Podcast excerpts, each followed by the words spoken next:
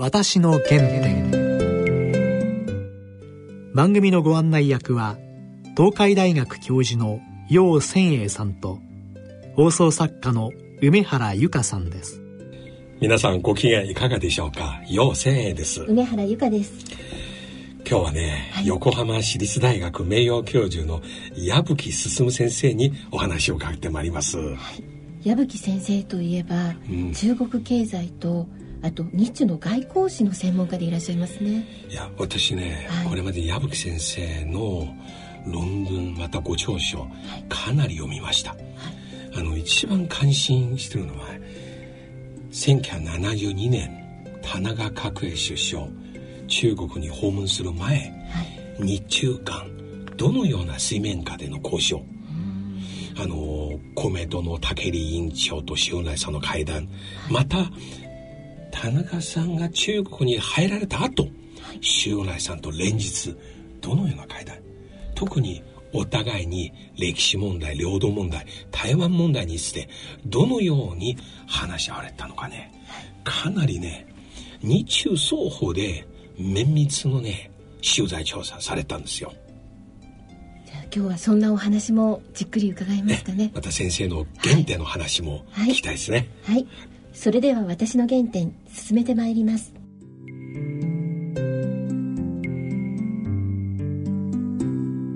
私の原点。矢吹先生今日はよろしくお願いします。えー、こちらこそ。大変ご無沙汰しておりまして。そうです、ね、しかし先生、全然お変わりなく。いやいや、もうだいぶ年取ってボケボケてきてます、いいえ、何をおっしゃるんですか。ちなみにこの番組はですね、それぞれのゲストの方の最初のね、お生まれ、また青少年時代のことから聞きますが、先生のお生まれはどちらですか？福島県の郡山市です。でね、あの、私は戦争に負けた1945年に、小学校当時は国民学校って言いましたけどの1年生入ったんですよ。でそれがねまあ今日のためにちょっと調べてきたら1日は日曜日なんですよ。ですから2日にね入学式があったはずなんですよ。で実はその夜ね郡山市は大爆撃空爆を受けるんで B29 の数十機来てねボンボン。郡山何があったんですか、郡山はねあの保土ヶ谷科学という化学工場があったりして軍事工場がいくつかあったんですね。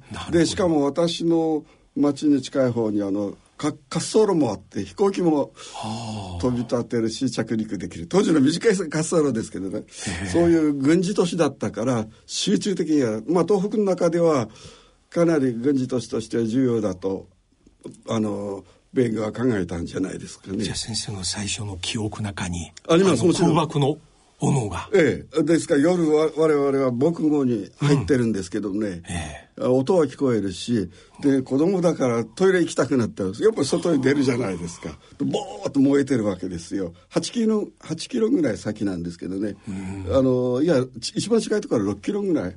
あの、私のところは郡山市の旧市内では、郊外の、今は市内に入ってますけどね、うん、まあ大体10キロぐらいのところで、うん、で、まあ、その飛行場があったりするところ8キロから7キロぐらいのところですから夜も真っ暗から見えるわけですよ。それが私の小学校に入った年の出来事だしで防空壕から抜け出してねトイレだと言うと出してくれるから見たわけですよ。それが私の敗戦の記憶です、ね、なるほど。そうするとその後あの玉音放送も含めて。あただねそれはその頃やっぱり全然、うん、そういうこと分かんなくて大人たちの姿を見。あそれは見てますね。ただまあ変わるんだと思ってそれは分かりましたけどただねやっぱり子供ですからその辺のそれだけ大きなことが起こってるという記憶はそれほどね鮮明じゃないんですね。まあ夏休み中だから遊びほけてたということもある、うん、小学校入学式の夜のことはよく覚えてるんですけどね。あのもう8月のことはねあんまり記憶ないです。でその後小学校は通常通り授業を行いましたか？ええあの教科書が墨を塗る作業がだいぶありましたしね。あの軍国神の教教科書使っちゃいけないと、ええが間もなく今度は新聞紙みたいなのにね新しい教科書が印刷されたものが来てそれをこう新聞紙ぐらい大きいんですあれを折りたたんで切って自分で教科書にする。そ うそうそうそういう教科書を作り使いましたね。でここを黒塗りにするこという指示誰が？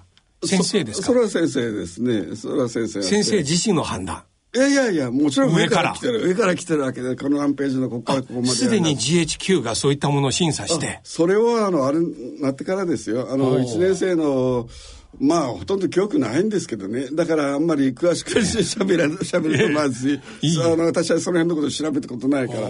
ただ、墨を塗った記憶はありますし、そうこうしてるうちに、もうその教科書は使わないんだと。新しいあれが。その新聞紙みたいなのを折りたたんでっていうそういう記憶があります、ね、そうすると朝鮮戦争勃発した時ちょうど小学校卒業。そうですそうです。その時かなりご記憶はもう。ええ、あのー、それはありますね。あのー、それはありますね。まだ福島に、まあ、ええ、あの、巻き込まれるかもしらんというふうなことを騒いでる、そういう記憶はありますね。中学校も福島ですか？ええ、ずっとあのー、高校まで。高校まで、あの私は1957年に、高校を卒業して、うん、その時まあ朝霞高校というんですけども、はい、私はあの生徒会長をやってたもんですから、あの送別の卒業生代表で卒業生の当時を述べたんですけども、うんはい、その私が当時を述べるに際して送る言葉掃除を述べてくれたのが佐藤栄作君でその後福島県知事になって例の冤罪で有罪になった。あの佐藤知事佐藤知事です、彼は「知事抹殺」という本を書いてですね、えあの本当にまあ気の毒なんだけれども殺されたわけですね政治的に。もし彼の言う通りにね原発が危ないから彼はストップさせていたわけだからもしストップしたままだったらねメルトダウン起きなかったんですよ。なるほど。彼をむしろ強引にですね濡れ衣で冤罪にして有罪にしたのが日本の政治であり権権力なんですね。今でもあ彼はもうあのその後23年前ちょっと倒れてね。まあ彼は「縮まさせて本を書いてそのプロセスを明らかにしたしその後その本に基づいて映画もドキュメント映画もできてますから、うん、彼の主張とかその後のことは大体それでわかるわけですけれどもまああのなるほど。こんなこと数年前あった時にはね、うん、ちょっと病気でね、うん、なんていうか気の毒でした。あの時代は高校卒業されたら大学に進学する人何割ぐらいでしたか？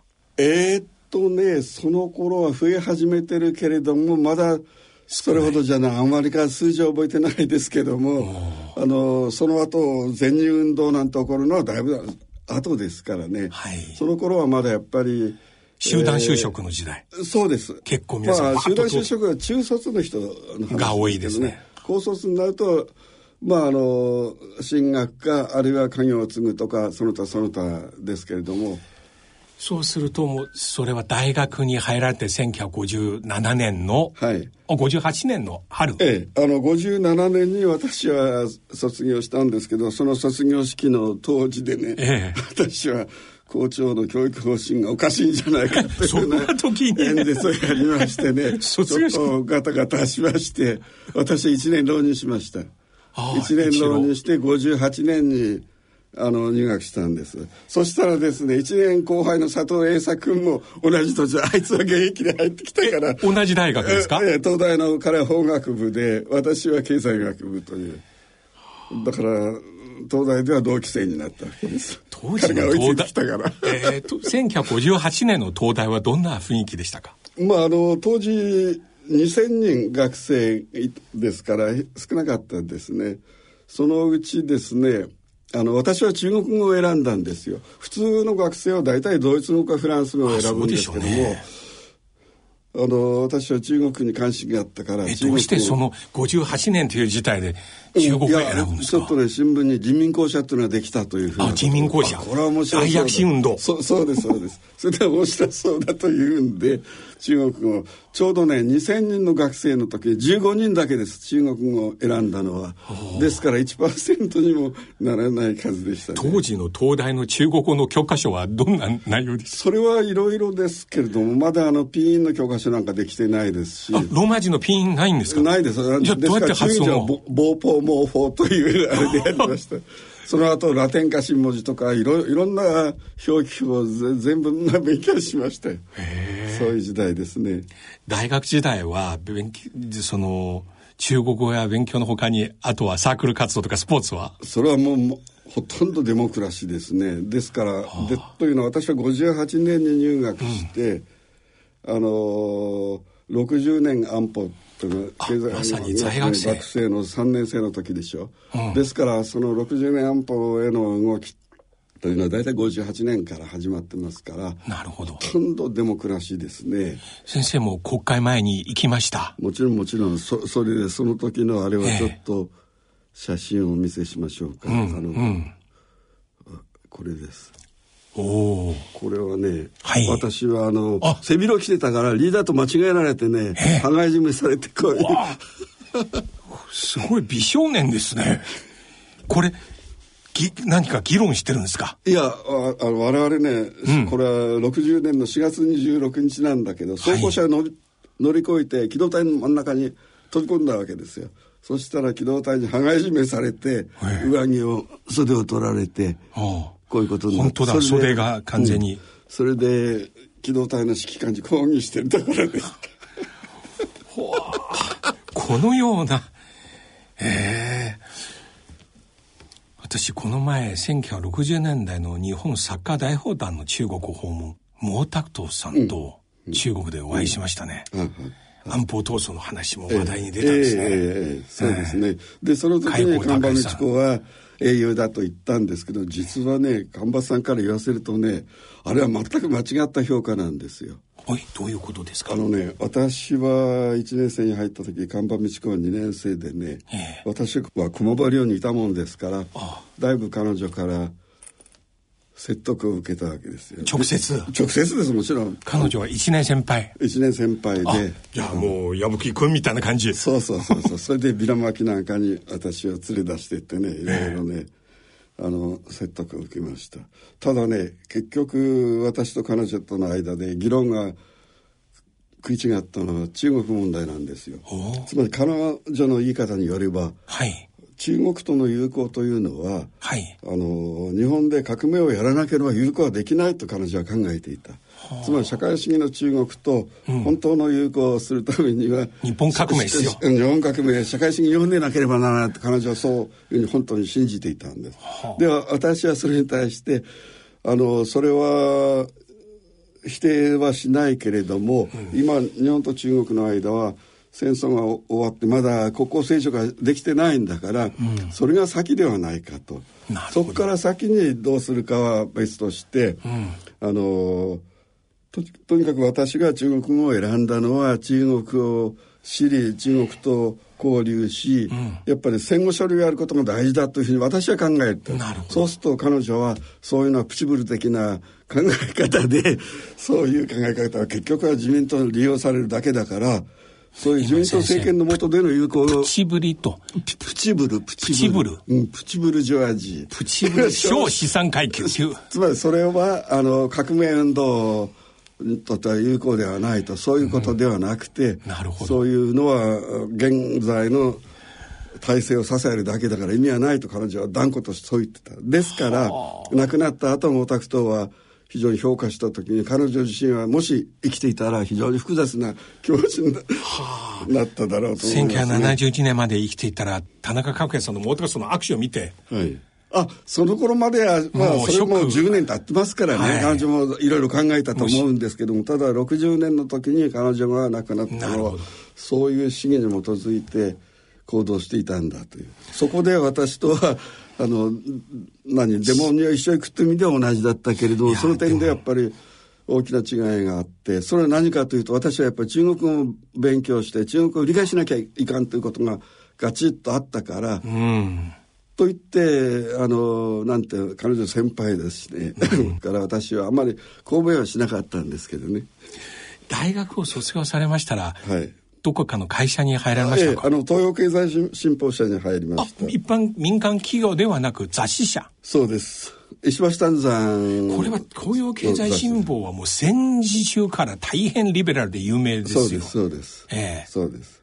でどのようなきっかけで？あそれはねあれ単純で私は経済学部で大内勉という先生のゼミナールにいたんですね、はい、そうすると大内勉教授の父親との大内兵衛という有名な教授で、はい、その大内兵衛兵衛ゼミの教え子が原田雲次さんという方でこの原田さんが東洋経済の専務をやってたわけですね。それで私は就職どうしようか全然就職する気あんまりなかったんですね。あのそしたらあのまあ東洋経済の方から誰か推薦しろという、うん、あの紹介しろってあの手紙来てるからもし行くんなら紹介状書きますよというふうに言ってくださった。先生の方からね。じゃあお願いしますというんで 大石先生の紹介状を持って東洋経済行ったんですよ。で原田さんとお会いしたら「君は本当に経済雑誌やる気があるんなら来なさい」という。それでおしまいそれ決まりです。最初のお仕事まだ覚えてますか？最初の仕事は座談会のあの週刊東洋経済ずっとねあの市場対談えあの対談っていう匿名の座談会ですね。今週の問題という形で匿名で大物が来てまああの新鋭の評論家が来ますけどまあ大体あの私がいた時には三浦哲太郎というね石橋丹山に社長のポストを譲った非常に偉い三浦哲太郎さんがいて、うん、当時は総大学です。でしあの石橋丹山氏は社長は辞めてまあ総理大臣辞めた後ですからね、はい、あでその時総理大臣は辞めになった後だ、えー、そうだ、ね、後です。で阪神不随だったけれども、うん、座談会には岸さんに譲ってそうですそれで岸さんが日番坊。そうですそうです。なるほどその後ね。でその二人があって、うんあと大原万平さんという常務が司会して、うん、あといろんな方。例えば自民党だったら松村健健三さんとか。一番日中ええそうです。その他その他いろんな人が座談会に来るわ来るわけです。78人からまあ少なくとも56人。78人10人ぐらい来てまあ匿名の座談会でねまあまあ皆さんがいろんなことでそれを即興を取取ってるわけですね。即記者が専門。でその即興を整理する仕事が新米記者の仕事なんですね。えそうすると石橋さんをかなり至近距離から、はい、えもちろん初めて。ですからある時私は時々言うんですけども、うん、ある時ねあのあのお抱えドライバーが大体やるあの、はい、石橋さんを送って車に乗っけようとしたら突然電話で呼び出されて石橋さんがとことこねあの甘かし足取りで車に乗ろうとしたんです。よ。で私はとっさに車に飛び飛びとあの屋根にはい。こう手を差し込んで。手を差してその下を石石さんの頭がつるっとこう滑って触ってしまいました。触ってさヒヤッと元首相の頭を。そうそうそうそう。もし私がそれやんなかったらね石破さんぶつかって頭またぶつかって出血したかもしれないです。20代の青年が。そうですそうです印象的。そうですでも石橋さんのご自宅には。ええそれはたまたまねあのその頃結局石橋さんは57年にあの中国へ行って、うん、シオン来と会談するんですけど、うん、その後また63年にもう一度行って、うん、で今度は毛沢東とも会談するわけですね。でそのそれが布石となって日中記者会あのエリテ覚え領書士高崎の覚え協定とか日中記者交換の協定ができてという、はい、その最初の原点を源流を作るために石橋さんが言ったわけですね。その両少子のこの日本との協定は、はい、石橋さんのご提案。そうです。はあ、提案というか、まあいろ、両方いろんな動きがあったと思うんですね。うん、その前、高崎達之助という方の、満鉄の姉さんの話もありますし、うん、それはいろんな動きがあったけれども、実際に政治的に記者交換、あの貿易協定、うん、あの非政府間のね、うん、そういうのが動きだった最初の一歩はやっぱり石橋毛沢東会談だというふうに考えていいんじゃないですかね。ですから田中角栄氏は72年の9月に訪中する前夜ですね、うん、石橋さんその頃あのまた病気でそうです、ね、あの寝ていたわけだけど、お見舞いして、それで北京に行きますとまたその前日松村健三さんの墓参り。あええそうです。ね。そうですそうです。そのような流れでしたね。ええ私は幸いです偶然にもそういう時に東洋経済の新米記者だったために石橋さんのあの下落合にお宅があったんです、うん、大原万平さんっていう方が常務でしたけどもその方が座談会の司会役なんですね、うん、それで私はその女子みたいなことを連れて。連れてしまったりあるいは山中湖に別荘がありましてそこにもまた連れてってもらったりという形でね新米記者なのにまあそういう。石橋さんは毛沢東について、はい、何を語りましたか？印象というか。それはやっぱりあれだけの革命をやった人間ですか？らものすごい英雄だということでしょうね。それで石橋さんはあのあのそうあの頼んだわけですね。なんか記号をしてくれと。そしたらこのタクトは義の曹操のねあの三国志の曹操の？えそうです。あのの死を？あの年老いた馬はあ、うん、あの漫画でしていても志在千里。はい志は千里にありというやつを書いてくれたんです、ね、志は千里。そうです。でそれが石橋邸のにあのその現物がじゃあ今まだ日本のどっかに。あただねあのその後どうなったのかな。あのもしかしたらあの中国に寄付してあげたかもしれんです。あその後どうなったか知りません。その後どうなったかあの確かあの、まあ、石橋財団というか石橋さんのあの子孫がいますから聞けばわかる。あの総称ですか？そうそうです。あのそうです。あ写真持ってくればよかったですけど、ね、毛沢東特有のあのなんていうか。これは、すごいものですね。で、あの、ため書きがついてますよ。石橋丹山先生の求めに応じて、処すという、そういうたため書きがついたやつですよ。しかも、この詩を選ぶこともすごい。ええ、そうですね。で、私は初めね、初め、あの、よくわかんなくて、毛沢東は、詩あるいは通をたくさん作ってどうして自分のね書かないのかなとと思ったんだけども、ええ、それはね自分のあれっつったら大変傲慢になるじゃないですか。そうじゃなくて古来ね、うん、非常に有名なしでまあ毛沢東自身あの義の曹操が好きだったっていうことはありますけどもそれだけじゃなくて、えーうん、年寄りがおいてなお志は千里にありという褒めたたえるね、うん。うん、そのその言葉として「小さいチェンリ」というのは有名でしょ、うん、だからそれを選んでだってあの時石橋の方が年上ですからね。そうですそういうご老体が、うん、あの病み上がりで、うん、不自由な身で、うん、わざわざ北京までくださ来てくださったその志をそそ尊敬して敬意を表して書くというそういうんで毛沢東はあの書を書いたわけですね。日本の政治家の中で毛沢東の非業をこう持ってるのは多分石橋さんだけでしょう。うん、あのそうかもしれませんね。田中角栄さんはあの素地靴毛の素地を渡すだけですもんね。えー、あの階段で、まあそ、そうですね。まああの時はもう私もだいぶ年だったですからね。えーそんなにすぐ日を、普段はあんまりしませんそれはそう思います。それもそう。うん、まあ、毛沢東が書いたものを大体全部あの、あの、なんていうか、詩集なんかに載ってますからね。あの、詩集っていうか活字のでじゃなくて、あの、うん、そのまま永遠版、あの、写真版が出てますから、それで、調べればすぐわかるわけですけどもまあ私も 調べてないです。矢口先生はちょうどこの前の世代、はい、戦中ね体験した石橋さん、はい、そしてまた日中高の黎明期の全部、ええ、たまたまねその東洋経済に可動機したために、うん、それであの最初に丹山がシオンライと会った時に日中米ソ平和同盟という提案をしたんだっていう話とかそれからその後また北京からお誘いが来て石橋さんが行って今度はあのまああのその賞をもらって帰ってきて間もなく覚書協定それから記者交換がスタートする。そうで記者交換に伴ってです。中国から記者団が初めて。来られた。でその人たちの世話を多少私もしたんです。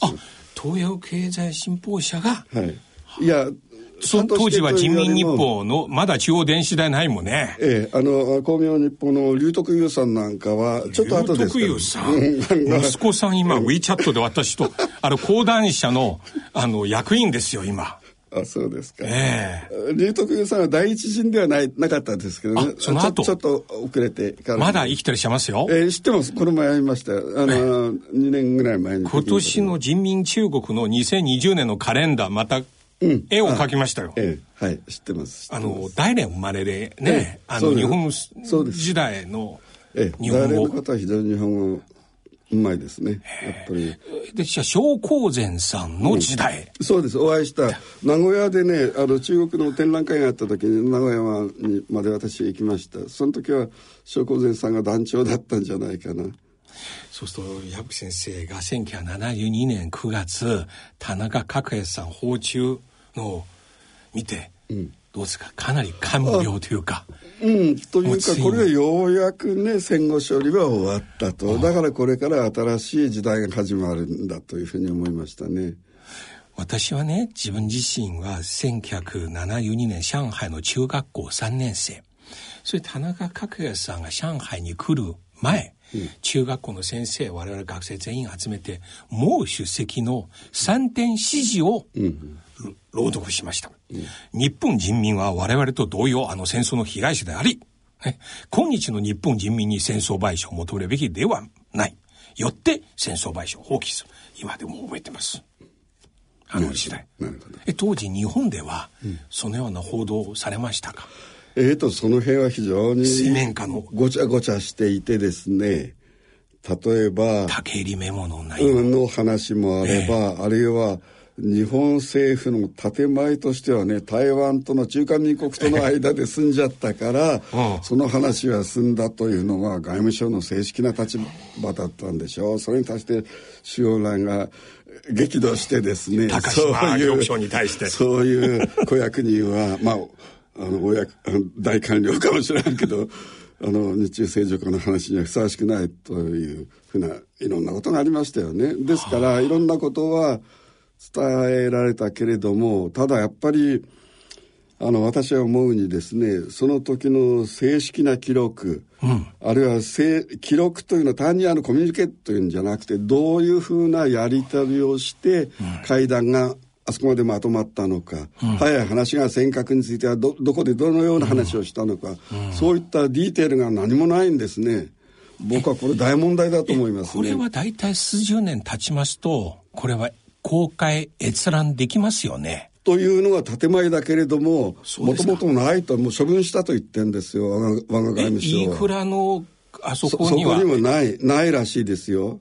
あそうだ私はね竹入メモはもう閲覧できると。だって竹入メモはですね、えー、あれは民間のものだしなるほど、あのー、政府は承知しないという立場と。そうそういうことがあるしあれを抑えることはできない。私が問題したいのはあの共同声明に至る過程で何回も会談やってる。その会談の記録ですね。周恩来さんと田中角栄さんの間のやり取り、うんまあ、それが中心ですけどその他大平さんと紀保被外相との会談とか、えー、その前後にもいろんな折衝やり取りしてるじゃないですかこの議題についてはここまでこういうふうに議論しましょうとかそういうことを含めて全体が分かんないとね、日中正常化交渉って分からないですよ。コミュニケだけがポンと出てきてもね、どういういきさつであれがまとめられたのか。で、それについて日本語はどう言ったのか、中国はどういう対応だったのか。で、交渉の過程でどう変わったのか。そういったことが細かく分かればね、正常化交渉全体の意味が分かるわけですけど。矢部先生は日本国内でそれについてあの問い合わせというかいろいろされました。ええ、あのありますよ。あのつまり学校資料館では調べたし、あと岡田民主党の岡田外務大臣が、うん、あのに対してなった時にですね、うん、あのいろいろ資料があるだろうと出せと言ったら。ないという答えが来ただけです。岡田さんの手紙もね、僕の方のどっかに載っけてたはずですよ。で、その後中国に調査しに行かれましたか、はい。ええ、あ行きました。ですからその迷惑の問題はね田中角栄さんの迷惑発言、ええあれについてはあの中国の文献研究室というところに陳信さんという研究者がいて、うん、その方にこういうことが書いてあるはずだから調べてくれと言ったら、うん、あの矢吹さんのおっしゃるようなことが確かに書いてありましたと。ただしそれはお見せすることはできない。中国側の、うん、記録に公開記録。ええ。あのそれはそれは田中と周恩来ではなくて田中さんが毛沢東の書斎に招かれて、はい、田中毛沢東会談ですその時にどういうやり取りだったかなるほど。毛沢東の書斎でのやり取り。そうです。それについてもある程度はですね当時の二階堂官房長官が喋ってるんですよ、えー、そうです、ね、ですからそのやり取りをこうしてあの復元してそうすると中国側の記録いろんなものを読むとこういう会話があったはずだからこれはどうだって聞いたら彼はそのうん、その部分について言うと確かあの、うん教えてくれここちょっとリスナーの皆さんのためにおさらいしますがまず田中首相が人民大会堂での中国側主催の歓迎セレモニーで、はい、あのスピーチした時に、はい。はい、過去一時期日本は中国に迷惑をかけた、ええ、そして中国側がその迷惑っていうのは困るとそのマーファンと、中国でティアナ・マーファンという役でした、はい、そして塩来さんはこれははい、それはまああれだけ、ね、たくさん人が死んで、ええそうです、ね、単なる何千万死んでる時になんかスカートに水をかけた程度のね。中国でこの言葉は女性にねそうです。あの女性のスカートに水かけた程度の誤りですよと、はい。うん、それでいいのかと。はい。ここで一旦会談が厳しい場面に入っちゃった。そうですそうです。そうです。ところがあの毛沢東と田中いや田中はもちろんそういうつもりじゃないと、うん、私は誠心誠意謝罪する意味であの長年ご迷惑におかけ申し訳ない田中首相が誠心誠意と謝罪という言葉、お使いになったんですね。うん、田中は言ってます。中国側の記録には、誠心誠意で死へぞえと書いてあるんだよ。誠心誠意の謝罪。ええ、中国の気泡悲惨の回想録の中にははっきりそう書いてあるんですよ。で、田中が言わないことは気泡碑が書くわけないんですよ。田中現在は日本側の記録にこの言葉がないないです。全くないです。全くないです。そして毛沢東さんは確か私が読んだ文献ではどうやら迷惑という使い方はオタクの方が上手らしいですねって それはそれは皮肉ですよね。それで実は中国の迷惑の使い方はこの「素地」という本にあるという。屈原さんの素地を、ええ6冊その場で田中さんに渡しましたね、えええ、ただあのそのためですか？うんそうです。ただし屈原自体ではなくてあの屈原の素地の付録というかそれをもとにあの素地集中と失注と言いますから注釈を集め他の人のも入ってる。その中で迷惑という言葉が出てきてそれ中国の迷法というのは人を惑わすという意味なんですそうですね惑わすんですよ、うんうん、だから田中も惑わそうとして言ったんじゃないんですよ。そんなつもりじゃ全然ないと。心から謝罪する。そういう意味でご迷惑をおかけして申し訳ないと言ったんだから、うん、とんでもない誤解だって田中が怒ったんですよ、うん、そしたら分かった。田中先生のおっしゃることよく分かったからそれでよしと。それで実はあのまあその迷惑使い方前というのは半分冗談で、ね、実は日本と中国は同じ漢字を使いながら、うんあの、こんなに違うのかと。うん、で、実はこんなち、あの、中国語で言うミーフォーというのはこういう意味なんだってんで、その証拠を持ってきたんですよ。ところが、うん、その意味が全然日本側で分かんなかった。そういう。単なる中国の伝統文化を。そうそうそう、伝統文化。レベルで認識した、うん、あるいは屈原は愛国者だから、田中の愛国者としての気持ちを尊重したとか、とん違いなことばっかりだった。で、私は調べて、全然そうじゃないと。